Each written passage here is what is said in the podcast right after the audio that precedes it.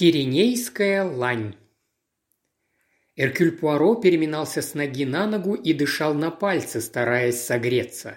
Хлопья снега таяли на его усах, и капли скатывались на одежду. За дверью послышался шум, и появилась горничная, тяжеловесая деревенская деваха, воздрившаяся на Пуаро с нескрываемым любопытством. Похоже было, что ничего подобного она прежде не видала. «Вы звонили?» – спросила она. «Звонил. Не будете ли вы так добры разжечь огонь?» Деваха вышла и тут же вернулась с бумагой и щепками. Встав на колени перед большим викторианским камином, она принялась за растопку. А Пуаро продолжал притоптывать, размахивая руками и дуть на пальцы. Он был не в духе. Его автомобиль, роскошный Мессаро Грац, который казался ему просто чудом техники, сильно его разочаровал. Шофер, молодой человек, кстати, получающий весьма неплохое жалование, ничего не мог поделать. На захолустном шоссе, милях в полутора от какого бы то ни было жилья, в метель мотор заглох окончательно и Пуаро в его излюбленных лакированных ботинках пришлось тащиться эти полторы мили до приречной деревушки Хартли-Дин, весьма оживленной летом, но зимой не подающей ни малейших признаков жизни. В гостинице «Черный лебедь» появление постояльца вызвало настоящее смятение. Ее владелец проявил чудеса красноречия, утешая Пуаро. Ничего страшного, в местном гараже джентльмен может нанять машину и продолжить путь. Пуаро отверг это предложение. В нем взыграла чисто гальская прижимистость. Только еще не хватало потратиться на автомобиль. У него есть свой, и притом далеко не самый дешевый. На нем и только на нем он и отправится дальше. Но в любом случае, даже если ремонт не займет много времени, он не двинется с места раньше следующего утра. В такую-то метель. Пуаро потребовал номер с растопленным камином и ужин. Владелец, вздыхая, проводил его в номер, послал горничную развести огонь и удалился, дабы обсудить с женой, что подавать на ужин. Час спустя, удобно вытянув ноги к уютному пламени, Пуаро снисходительно размышлял о только что съеденном ужине. Конечно, мясо оказалось жестким и хрящеватым. Брюссельская капуста чересчур крупный и водянистый. Картофель недоваренный, сыр чересчур твердый, а печенье чересчур мягкое, да и поданные на десерт печеные яблоки и заварной крем тоже оставляли желать лучшего. Все так. Тем не менее, размышлял Пуаро, вглядываясь в языки пламени и отхлебывая понемногу мутную жидкость, почему-то гордо именуемую кофе, лучше быть сытым, чем голодным, а уж отдых у камина просто райское наслаждение по сравнению с прогулкой в лакированных ботинках по заснеженным снегом дорогам. Раздался стук в дверь, и появилась давишняя горничная. «Сэр, тут механик из гаража пришел, хочет вас видеть. Пригласите его сюда», – любезно отозвался Пуаро.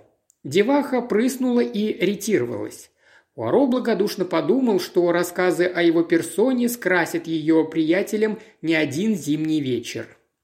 Вновь послышался стук, но уже более робкий, и Пуаро отозвался «Войдите!». Он благосклонно взглянул на молодого человека, смущенно стоявшего у двери и мявшего в руках кепку. Этот простой парень был хорош, как античный бог. Пуаро редко встречал подобных красавцев. «Мы отбуксировали сюда вашу машину, сэр», – сказал молодой человек тихим, хрипловатым голосом. «И нашли повреждения. Тут дело на час, не больше». «И что же с ней случилось?» – осведомился Пуаро. Юноша с готовностью пустился в технические детали. Пуаро вежливо кивал, но не вслушивался. Физическое совершенство всегда восхищало его, уж слишком много было вокруг очкастых заморышей. «Да, красив как бог», – размышлял он про себя. «Аркадский пастушок, да и только». Молодой человек внезапно замолчал, и в ту же секунду Пуаро слегка сдвинул брови, и глаза его сузились. Отвлекшись, наконец, от созерцания, он стал слушать. «Понимаю, понимаю. Вообще-то мой шофер уже сообщил мне об этом. – добавил он после паузы и тут же заметил, что собеседнику кровь бросилась в лицо, а пальцы его нервно стиснули кепку. «Да, сэр», – с запинкой пробормотал юноша, – «я знаю». «И все же вы решили прийти и лично рассказать мне об этом», – продолжал Пуаро. «Да, да, сэр, я решил, так будет лучше. Весьма любезно с вашей стороны. Благодарю вас». Аудиенция была окончена, но Пуаро предчувствовал, что посетитель не уйдет. И действительно, юноша не тронулся с места. Пальцы его крепче сжали многострадальную кепку, и он еле слышно произнес «Э, простите, сэр, это правда, что вы тот самый сыщик, мистер Геркулес Пуарот?» Он старательно выговаривал иностранное имя.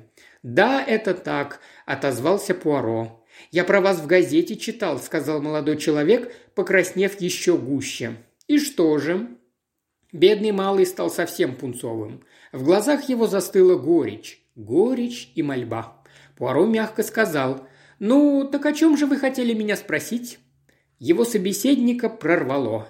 «Боюсь, что вам это покажется нахальством, сэр», но раз уж вас сюда занесло, не могу я упустить такого случая. Я же про вас читал и про то, какие дела вы распутывали. В общем, я решил, почему не спросить? За спрос, что называется, денег не берут. Вы хотите, чтобы я вам каким-то образом помог?» Собеседник кивнул и смущенно пробубнил хрипловатым голосом. «Ага, это... это насчет одной девушки. Если бы вы смогли ее найти...» «Найти?» Она что, пропала?» «Пропала, сэр». Пуаро выпрямился на стуле и строго произнес. «Не исключено, что я мог бы помочь вам, но прежде всего вам следовало бы обратиться в полицию. Это их прямая обязанность. К тому же у них гораздо больше возможностей». Переминаясь ноги на ногу, посетитель еле слышно пояснил. «В полицию я не пойду, сэр. Тут все не так, как вы думаете. Немного необычно, что ли, Внимательно на него поглядев, Пуаро указал на стул. «Бьен, в таком случае садитесь. Да, как вас зовут?» «Уильямсон, сэр. Тед Уильямсон. Садитесь, Тед, и расскажите мне все подробнее». «Спасибо, сэр». Молодой человек придвинул к себе стул и осторожно присел на краешек. Взгляд у него по-прежнему был умоляющим. «Ну, я вас слушаю», – мягко сказал ему Пуаро. Тед Уильямсон глубоко вздохнул. В общем, сэр, дело было так. Я ее и видел-то всего один раз, и даже имени ее настоящего не знаю. Но все это как-то странно, и что письмо мое назад пришло, и остальное тоже. «Начните с самого начала», – посоветовал Пуаро. «Не торопитесь, расскажите обо всем, что произошло». «Да, сэр. Вы, может, знаете Граслон, большой дом за мостом?» «Впервые слышу. Его хозяин, сэр Джордж Сэндерфилд. Он летом туда на выходные приезжает и вечеринки устраивает. Там обычно собираются веселые компании, актрисы и всякое такое. Ну вот, прошлым летом в июне у них радио сломалось. Ну, меня и послали посмотреть, в чем дело. Прихожу я, а хозяин с гостями на реке. Повара нету, слуга тоже уехал на лодке гостям напитки и еду всякую подавать, а в доме одна девушка, чья-то горничная. Впустила это она меня, показала, где приемник, и посидела со мной, пока я работал. Ну, мы, понятно, и разговорились. Она сказала, что ее зовут Нита, и что она горничная у русской балерины, которая там в гостях. А сама она кто была? Англичанка? «Нет, сэр, француженка, наверное. Она, в общем-то, по-английски бойко болтала, но слова так смешно выговаривала. Она... Она по-свойски держалась, так что немного погодя я ее пригласил в кино, но она сказала, что вечером нужна будет хозяйке. Но днем, сказала она, может отлучиться, потому что все эти гости на реке допоздна проторчат. Одним словом, я пораньше ушел с работы, меня потом за это хотели уволить, и пошли мы пройтись вдоль реки. Он замолк, на губах появилась улыбка, а глаза мечтательно затуманились. «Она была красива?» – мягко спросил Пуаро. «В жизни таких красавиц не видел. Волосы золотые, по бокам собраны, как крылья, а походка до того легкая, веселая. Я... я, сэр, в нее с первого взгляда влюбился. Чего уж там скрывать?» Пуаро кивнул. Она сказала, что через пару недель ее хозяйка опять сюда приедет», – продолжал молодой человек, – «и мы договорились встретиться. Да вот только она больше не приехала. Я ждал ее там, где она сказала, но ее не было. Ну, я набрался храбрости и отправился узнать о ней прямо в дом. Мне сказали, что русская леди у них, и горничная ее тоже, и послали за ней, но пришла вовсе не Нита, а какая-то нахальная смуглая девчонка. Мари, кажется, ее звали. Вы, говорит, хотели меня видеть? А сама ухмыляется, рот до ушей, заметила, небось, как я рассердился. Ну, я спросил ее насчет горничной русской леди и брякнул что-то насчет того, что она не та, которую я прежде видел, а она расхохоталась и говорит, что прежнюю горничную срочно отослали. «Куда, — говорю, — отослали? И за что?» Она плечами пожала, руками развела. Я, говорит, откуда знаю? Меня тут не было. Тут, сэр, я еще больше растерялся, не знал, чего и сказать. Но потом с мыслями собрался, расхрабрился и опять к этой Мари пошел. Попросить, чтобы она мне адрес Ниты раздобыла. Я не сказал, что даже фамилии ее не знаю, а Мари пообещал подарок. Такие, как она, за даром палец о палец не ударят. Ну, она адрес-то достала, в северном Лондоне где-то. Я Нити туда и написал, да только письмо скоро назад пришло, а на нем кое-как нацарапано «Адресат выбыл». Тед Уильямсон замолчал. Его глаза, грустные синие глаза, неотрывно смотрели на Пуаро. «Вот видите, сэр», — сказал он наконец, — «полиции тут делать нечего, но я хочу ее найти, только вот не знаю, как за это взяться. Вот если бы вы помогли...» Щеки его опять запылали. Я... я тут немного откладывал на черный день. Я бы мог вам положить фунтов пять или даже десять. Не будем пока обсуждать финансовую сторону. Мягко остановил его Пуаро. Сначала подумайте. А эта девушка, Нита, знала ваше имя и место работы? Да, сэр. Значит, она могла бы с вами связаться, если бы захотела. Да, сэр, помедлив ответил Тед. В таком случае не думаете ли вы, по-вашему, сэр, прервал его Тед Уильямсон, что я в нее влюбился, а она в меня нет? Может и так, но она ко мне со всей душой, это точно, не ради забавы. И потом, сэр, я думаю, а что если все это не просто так? Ей там с разными людьми приходилось иметь дело. Ну как она в интересном положении оказалась, понимаете, сэр? Вы хотите сказать, что у нее может быть ребенок? Ваш ребенок? Нет, сэр, не мой, зарумянился Тед. Между нами ничего такого не было, сэр. Пуаро задумчиво поглядел на него и спросил. «А если ваше предположение справедливо, вы все равно хотите ее отыскать?» Тут уж вся кровь бросилась Теду в лицо. «Да!» – рубанул он. «Хочу и все тут. Я на ней женюсь, если она согласится. И плевать мне, во что она там вляпалась. Вы только найдите ее, сэр». Улыбнувшись, Эркюль Пуаро пробормотал себе под нос. «Волосы, как золотые крылья». «Да, по-моему, это третий подвиг Геракла. Если мне не изменяет память, дело было в Аркадии, у горы Киринеи». Пуаро задумчиво разглядывал клочок бумаги, на котором Тед Уильямсон старательно записал имя и адрес. «Мисс Валетта, Северный Лондон, 15, Апер Ренфрю Лейн, дом 17». У него были серьезные сомнения относительно того, удастся ли ему что-нибудь выяснить по этому адресу, но больше Тед ничем ему помочь не мог. Аппер Ренфрю Лейн оказалась грязноватой, но вполне приличной улицей. На стук Пуаро дверь открыла плотная особа со слезящимися глазами. «Могу я видеть мисс Валетту?» «Она давно съехала». Пуаро успел втиснуться в закрывающуюся дверь. «Вы не могли бы дать мне ее адрес?» «Я не знаю». «Не оставила она мне никакого адреса. А когда она уехала? Да прошлым летом. Не будете ли вы так добры припомнить, когда именно?» В ладони Пуаро тихо звякнули две полукроны. Несговорчивая особа тут же стала воплощением любезности. «Рада буду помочь вам, сэр», «Так, когда же это было? В августе? Нет, пожалуй, пораньше. В июле. Да, точно, в июле в самом начале. Успешно уехала, небось, обратно в Италию».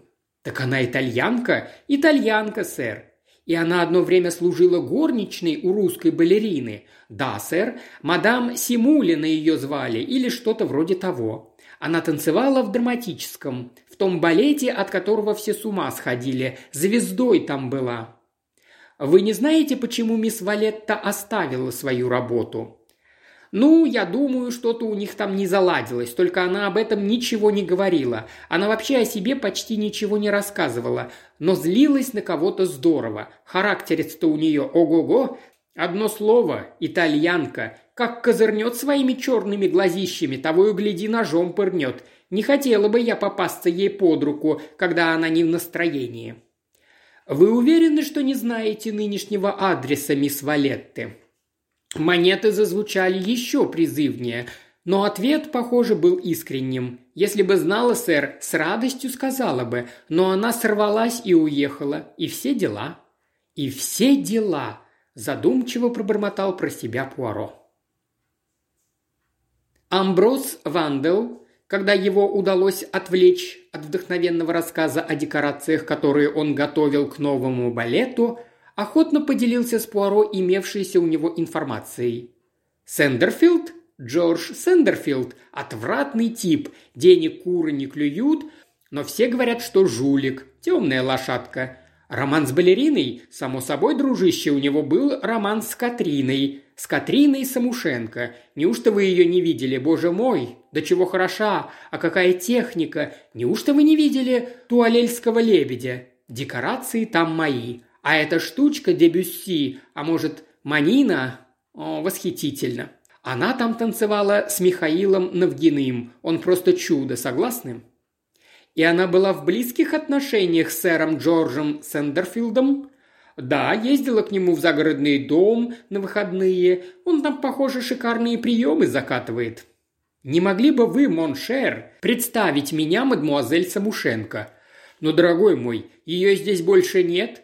А вдруг подалась в Париж или еще куда-то? Вы же знаете, про нее говорят, будто она большевистская шпионка. Я-то сам в это не верю, но публику хлебом не корми, дай кости перемыть своим знакомым. А сама Катрина всегда давала понять, что она из белых эмигрантов. Отец, мол, у нее был не то граф, не то великий князь. Ну, как обычно. Публика такое проглатывает на ура. Помолчав немного, Вандал вернулся к собственной персоне, что было ему гораздо интереснее, и радостно зачистил. Так вот, я считаю, что если вы хотите проникнуть в образ Версавии, вы должны окунуться в семитскую традицию. У меня это сделано так. Встреча с сэром Джорджем Сендерфилдом, которой удалось добиться Пуаро, началась не слишком многообещающе – Темная лошадка, по выражению Амброза Вандала, небольшого роста, коренастый мужчина с жесткими темными волосами и складкой жира на загривке. Явно чувствовал себя не в своей тарелке. «Ну что же, месье Пуаро», – начал он, – «чем могу быть вам полезен? Мы ведь, кажется, прежде не встречались». «Нет, не встречались. И в чем же дело? Признаюсь, я сгораю от любопытства. «Ничего особенного, просто мне хотелось бы получить кое-какую информацию». «Хотите выведать мои секреты?» – несколько неестественно рассмеялся сэр Джордж. «Не знал, что вы интересуетесь финансами». «Нет, дело не в финансах», – успокоил его Пуаро. «Речь идет об одной даме». «А, о даме!» – совсем другим голосом отозвался сэр Джордж и, явно повеселев, откинулся на спинку кресла. «Вы, насколько мне известно, были знакомы с мадмуазель Катриной Самушенко?» – спросил Пуаро. «О, да», – рассмеялся Сендерфилд. «Очаровательное создание. Жаль, что она упорхнула из Лондона». «И почему же она упорхнула?» Дорогой мой, представления не имею. Думаю, поссорилась с импресарио. Она очень темпераментна, как всякая русская. Жаль, что не могу ничего для вас сделать, но я понятия не имею, где она сейчас находится. Я не поддерживаю с нею никакой связи».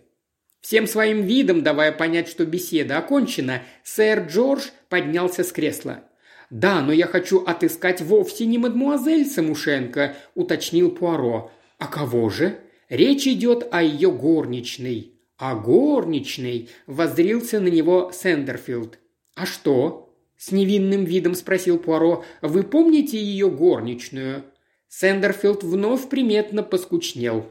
«Господи, с какой стати?» – удивился он фальшиво. «Помню просто, что у нее была горничная. Мерзкая особа, должен вам сказать. Всюду совала свой нос, высматривала, подслушивала. На вашем месте я бы ей не доверял. Отъявленная лгунья». «Так вы, выходит, прекрасно ее помните», – констатировал Пуаро. «Просто общее впечатление, только и всего», – поспешил оправдаться Сендерфилд. «Я даже фамилии ее не помню. Мари, а дальше...» «Нет, боюсь, ни в чем не могу вам помочь». «Извините, фамилию, а заодно и адрес Мари Эллен мне это уже сообщили в драматическом театре, сэр Джордж. Но дело в том, что я имею в виду горничную, служившую у мадмуазель Самушенко до Мари Эллен, Нитту Валетта. Такой я и вовсе не помню, удивился Сендерфилд. Помню только Мари, маленькая смуглянка со злыми глазками. «Девушка, которую я имею в виду, была в июне в вашем загородном доме», – пояснил Пуаро. «Не помню, и это все, что я могу сказать», – угрюмо пробурчал Сендерфилд. По-моему, тогда при Катрине вообще не было горничной. Думаю, вы ошибаетесь». Пуаро покачал головой. Он не думал, что ошибается. Мари Эллен зыркнула на Пуаро умными маленькими глазками и тут же отвела взгляд. «Ну, разумеется, месье, я все прекрасно помню», – заговорила она как по писанному. Мадам Самушенко наняла меня в двадцатых числах июня после того, как ее прежняя горничная срочно уехала. Вы не слышали, почему она уехала? Нет, внезапно уехала и все. Может быть, заболела или еще что. Мадам ничего мне об этом не говорила. С вашей хозяйкой легко было ладить? Девица пожала плечами. Все зависело от ее настроения, а оно у нее то и дело менялось. Она либо рыдала, либо смеялась. Середины не было. Иногда впадала в такое уныние, что ни есть, ни говорить не могла, а иногда веселилась напропалую. Балерины, они такие. А сэр Джордж? Девица встрепенулась, и в глазах ее зажегся хищный огонек – «Сэр Джордж Сендерфилд? А, так вот, кто вас интересует на самом деле. Так сразу бы и сказали. Ну, насчет сэра Джорджа я вам могу порассказать много любопытного. Например...» «В этом нет необходимости», – прервал ее Пуаро. Девица открыла рот от изумления. Во взгляде ее сквозили досада и разочарование. «Вы же всегда все знаете, Алексей Павлович», – льстиво промурлыкал Пуаро и с досадой подумал, что третий подвиг Геракла потребовал куда больше странствий и труда, чем он предполагал. Пустячное дело разыскать горничную оказалось одним из самых сложных в его практике. Все ниточки вели прямым ходом в никуда. Это и заставило его в тот вечер отправиться в парижский ресторан «Самовар», владелец которого граф Алексей Павлович гордился тем, что знал обо всем, что происходит в артистических кругах. В ответ на слова Пуаро Алексей Павлович самодовольно покачал головой. «Конечно, друг мой, знаю, как всегда. Вы спрашиваете, куда она делась, малютка Самушенко, несравненная танцовщица. Да, эта малютка – настоящее сокровище. Он поцеловал кончики пальцев. Какой огонь, какая экспрессия! Она бы далеко пошла, могла бы стать примой лучших из лучших, и вдруг конец всему. Она бежит куда-то на край света, и скоро, очень скоро все о ней забывают. Так где же она теперь? В Швейцарии? В Агреле-Зальп. Там, куда отправляются те, кого поражает этот ужасный кашель – те, что тают день ото дня. Она умирает, а поскольку она по натуре фаталистка, шансов у нее нет. Пуаро не мог позволить себе расчувствоваться, ему нужна была информация. Вы случайно не помните одну ее горничную, ту, которую звали Нитта Валетта? Валетта, Валетта. Одну ее горничную я как-то видел на вокзале, когда провожал ее в Лондон. Кажется, она была итальянкой из Пизы. Да, точно, итальянка из Пизы. У Пуаро вырвался стон. «В таком случае», – произнес он стоически, – «мне придется отправиться в Пизу». Пуаро стоял на пизанском кладбище Кампо-Санто и смотрел на могилу. Так вот где закончились его поиски. У скромного холмика, под которым покоилась та, что поразило сердце и воображение бедняги-механика. Хотя, как знать, не лучший ли это исход столь неожиданной и странной страсти? Теперь девушка навечно останется в памяти молодого человека такой, какой он видел ее в те несколько волшебных часов июньского дня – Никаких издержек разного воспитания и традиций, никаких разочарований. Пуаро с горечью покачал головой. Перед глазами у него снова встала семья Валетты.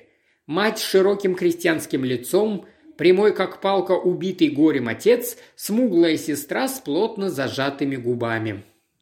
Это случилось внезапно, сеньор, совершенно неожиданно – когда у нее время от времени что-то допобаливало. Доктор даже не дал нам подумать, сказал, что операцию нужно делать немедленно, и сразу забрал ее в больницу. Си, Си, она умерла под наркозом, не приходя в сознание. Бьянка всегда была такой умницей, всхлипнула мать. Ужасно, что она умерла совсем молодой. Она умерла молодой, повторил про себя Пуаро. Вот что он должен сказать молодому человеку, который открыл ему сердце. «Вашей ей не быть, друг мой, она умерла молодой». Поиски окончились. Здесь вырисовывался силуэт падающей башни. И первые весенние цветы, бледные и нежные, возвещали грядущее буйство жизни. Это ли пробуждение природы не дало ему смириться с неизбежностью, или было что-то еще, что-то тревожащее его подсознание? То ли слово, то ли фраза, то ли имя. Не слишком ли все лежало на поверхности, не слишком ли все сходилось? Пуаро вздохнул. Чтобы исключить всякие сомнения, ему придется предпринять еще одно путешествие, на этот раз в Агрелез-Альп. Да, подумалось ему, воистину конец света. Этот снежный уступ, эти редкие хижины и домики, в каждом из которых обреченное существо борется с незаметно подкрадывающейся смертью. Наконец-то он добрался до Катрины Самушенко. При виде ее запавших щек с нездоровым румянцем и исхудавших рук, беспомощно покоившихся на одеяле, в нем зашевелилось воспоминание – он не помнил ее имени, но видел ее танец. Его тогда увлекла и околдовала магия ее мастерства, заставлявшая забыть обо всем на свете. Он вспомнил Михаила Навгина, охотника, его прыжки и вращения в необразимом фантастическом лесу, созданном Амброзом Вандалом, и чудесную летящую лань, вечно преследуемую и вечно желанную, с золотыми рогами и мелькающими бронзовыми копытцами. Он вспомнил, как она падала, пораженная стрелой, и как ошеломленный Навгин стоял, держа на руках беспомощное тело. Катрина Самушенко смотрела на Пуаро с некоторым интересом. «Мы ведь с вами не знакомы», – спросила она. «Чего же вы от меня хотите?» «Прежде всего, сударыня, я хочу поблагодарить вас», – поклонился Пуаро. «Поблагодарить за ваш необыкновенный талант, подаривший мне однажды волшебный вечер». Больная слабо улыбнулась. «Но я здесь не только за этим. Видите ли, мадам, я уже довольно давно ищу одну из ваших горничных, ту, которую звали Нитой». Она вскинула на него большие испуганные глаза. «И что же вам о ней известно? Сейчас расскажу». Он поведал ей о том вечере, когда сломался его автомобиль, о том, как Тед Уильямсон, стоя перед ним, мял в руках кепку и, запинаясь, рассказывал про свою любовь и несчастную долю. Она внимательно слушала и под конец тихо сказала «Как трогательно, что...» «Очень трогательно». «Да», – кивнул Пуаро, – «поистине аркадская идиллия. Что вы, сударыня, можете мне рассказать об этой девушке?» «У меня была горничная, Хуанита», – вздохнула Катрина Самушенко. «Прелестная, веселая, беспечная девушка. С ней случилось то, что часто случается с теми, кому благоволят боги, она умерла совсем молодой. Те же безысходные слова говорил себе и сам Пуаро. Теперь он услышал их вновь, и все-таки он решил не сдаваться. «Так она умерла?» – переспросил он. «Умерла». «Кое-чего я все же не понимаю», – помолчав, сказал Пуаро. «Я спросил сэра Джорджа Сендерфилда об этой вашей горничной, и он не нашелся, что сказать. С чего бы это?»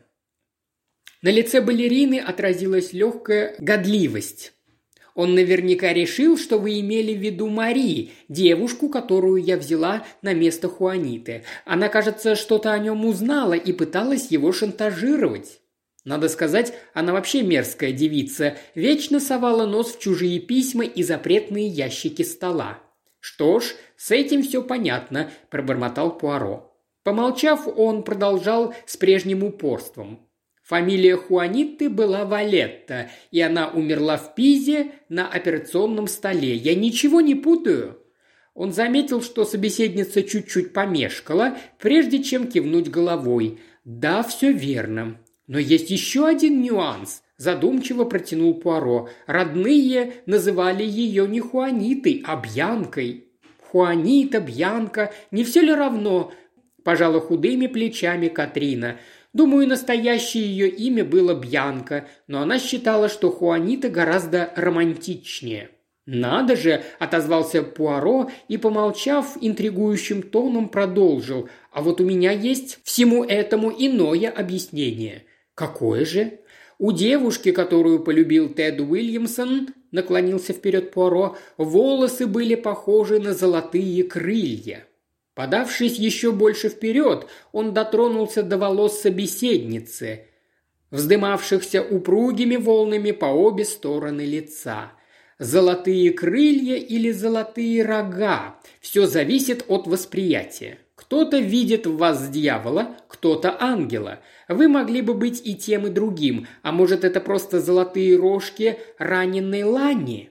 «Смертельно раненой лани», – прошептала Катрина. В ее голосе была абсолютная безнадежность. С самого начала мне что-то не давало покоя в рассказе Теда Уильямсона. Что-то он мне напоминал, и это что-то были вы. А помните танец в лесу в образе прелестной лани с бронзовыми копытцами? Сказать вам, мадемуазель, как все было? Я думаю, что однажды вы отправились в Граслон без горничной. У вас ее просто не было. Бьянка Валетта вернулась домой, в Италию, а взять кого-нибудь на ее место вы просто не успели. Болезнь уже давала о себе знать, и когда все отправились на прогулку на реку, вы остались дома. В дверь позвонили, вы открыли и увидели. Сказать вам, кого вы увидели? Юношу, простодушного как ребенок и прекрасного как Аполлон.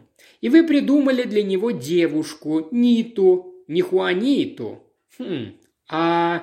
Хм, инкогниту. И несколько часов бродили с ним по Аркадии. Последовала долгая пауза. Потом Катрина сказала тихим, натреснутым голосом. «По крайней мере, в одном я не покривила душой. У моей истории был правдивый конец. Нита умрет молодой».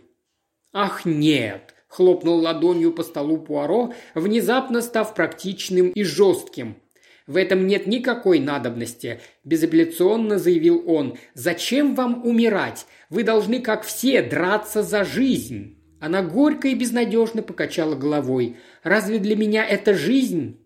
«Я говорю не про жизнь на сцене, но есть ведь и другая жизнь. Скажите честно, мадмуазель, ваш отец действительно был великим князем или графом, или хотя бы генералом?» Катрина неожиданно расхохоталась. Он был водителем грузовика в Ленинграде», – сказала она. «Чудесно! Почему бы вам в таком случае не стать женой механика в английской деревушке? Не завести детей, прекрасных как боги, и чем черт не шутит, талантливых как вы?» У Катрины перехватило дыхание. «Что за нелепая идея? «Пусть так», – с глубочайшим самодовольством произнес Пуаро, – «но я думаю, что она осуществится».